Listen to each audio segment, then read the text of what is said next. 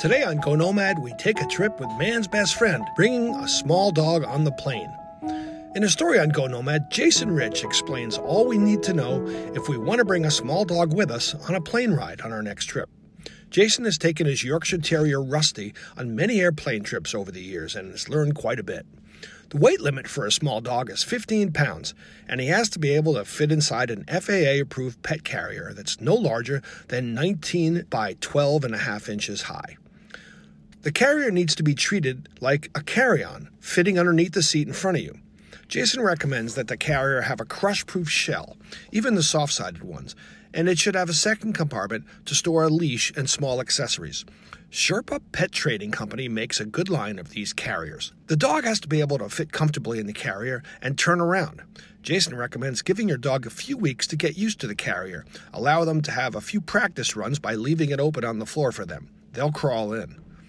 When you are making your airline ticket reservations, the dog's ticket is not included.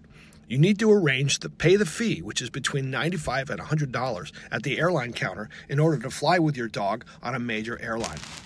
And you will need to present a dated health certificate from your vet and vaccination documentation, including proof of up to date rabies vaccinations. Some dog owners consult with their vets about prescribed sedatives, but other vets say don't do it because sedation can make it difficult for a dog to adjust their ears to cabin pressure changes. It's your call, but a little bit of training with a carrier can probably mellow out your pup. Jason advises don't feed your dog or give him too much water for the several hours before the flight, and give him a chance to go to the bathroom before you walk into the terminal. Remember, once you're through security, you can't remove the dog from the carrier or at any time while aboard the airplane. Some doggy flyers do bring their pets to the restroom on board while flying and give them a small drink of water in there. When you're going through security, the dog carrier will have to be put through the same x ray machine by itself, and also make sure to remove any metal from your dog's collar. You'll get a separate boarding pass or receipt for your dog that you might have to show to the TSA agents. Carry the dog through your own security x ray check and be sure to keep him away from the agents.